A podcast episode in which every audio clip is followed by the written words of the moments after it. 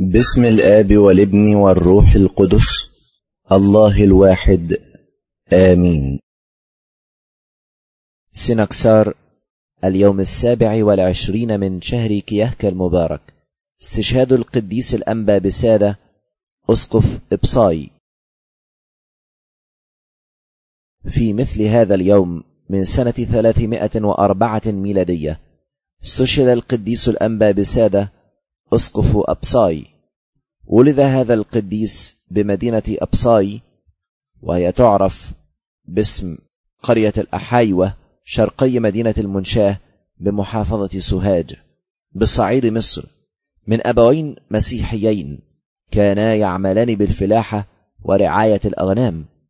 فربياه في مخافة الله وعلماه الكتب المقدسة. فلما كبر بسادة عمل مع والده في رعاية الأغنام وأثناء ذلك كان يردد المزامير كما كان يواظب على قراءة الكتاب المقدس والصوم والنسك وفي شبابه كشف الله له في رؤيا ما سيحل بالكنيسة على يدي دقلديانوس عندما يصير ملكا. رسمه الأسقف شماسة ولما رأى فيه القلب الأمين في محبته لله الغيور على خلاص كل نفس أوصى بصيامته أسقفا يخلفه. وبعد نياحة الأسقف أجمع الشعب على رسامته فحقق لهم البابا البطريرك رغبتهم ورسمه. فازداد نسكا وعبادة واتضاعا فوهبه الله موهبة صنع المعجزات ومواهب أخرى. استخدمها في رعاية الشعب وقيادتهم في طريق القداسة والتوبة واحتمال التجارب.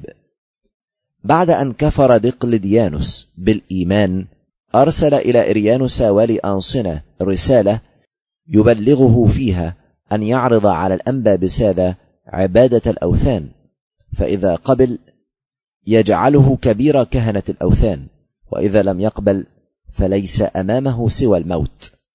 وعند وصول الرسالة أوفد إريانوس مندوبا عنه لاستدعاء القديس. عند ذلك طلب القديس مهلة لمدة يوم واحد. جمع فيها الكهنة والشعب وصلى معهم القداس الإلهي وقربهم من الأسرار المقدسة وأوصاهم كثيرا بالثبات على الإيمان المستقيم.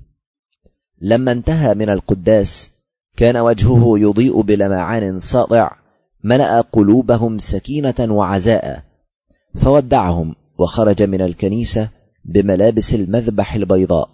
ولما سأله الشماس عن سبب ارتدائه الملابس البيضاء أجابه أنا ذاهب إلى حفل وقد عشت سنوات كثيرة أقدم المسيح ذبيحة وها أنا أقدم نفسي ذبيحة له.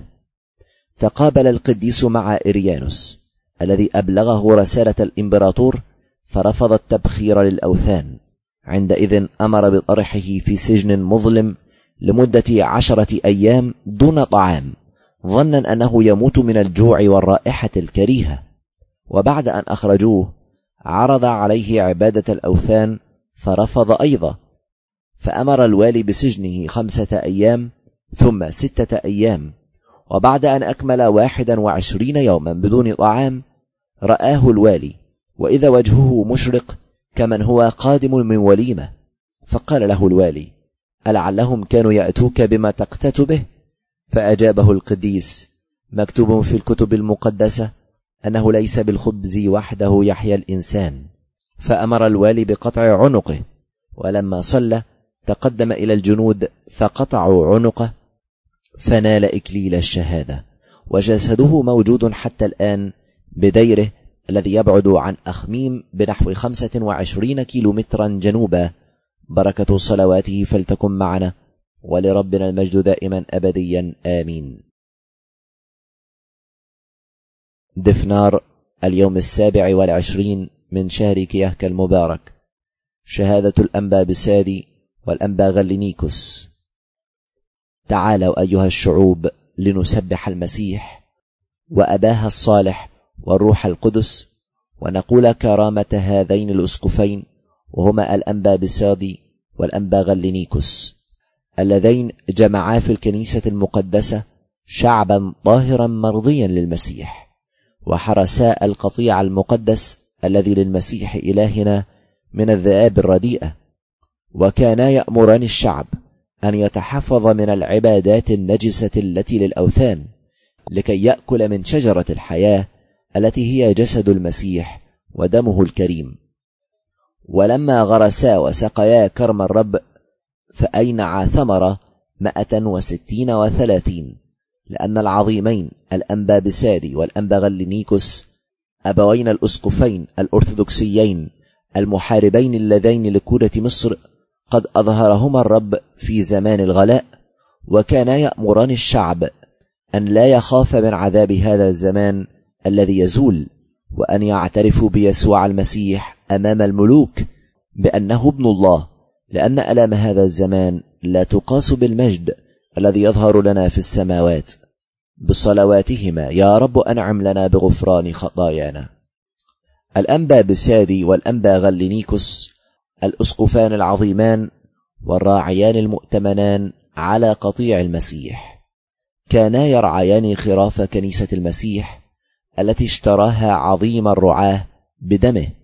وكانا يعولان نفوسهم من الطعام السمائي ويسقيان الشعب من ينبوع ماء الحياة وكانا يعلمان الشعب أن يهرب من الأوثان ويلتصق بالمسيح لأنه الخالق. الانبا بسادي والانبا غلينيكوس الأسقفان المعظمان والكوكبان الحقيقيان المضيئان على المسكونه والمجاهدان والمحاربان عن سيدهم الحاملان السلاح القويان اللذان حاربا وغلبا إذ كان يربيان الشعوب من تعاليم الكتب المقدسة ويثبتانهم على الصخرة غير المتزعزعة ويرعيانهم في المرعى الصالح الذي ليس فيه عيب ولا شوكة موت وهو الكنيسة ميناء الخلاص التي ثبتها المسيح لا إنسان. فهذان الشهيدان قد ذاع صيتهما لملوك الأرض.